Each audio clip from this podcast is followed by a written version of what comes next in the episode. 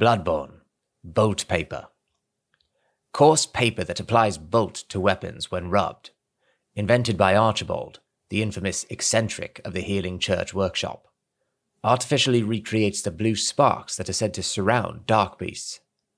Unlike the other strange weapons created by Archibald, this one was favored by many hunters, in particular those who had even once laid eyes on a dark beast.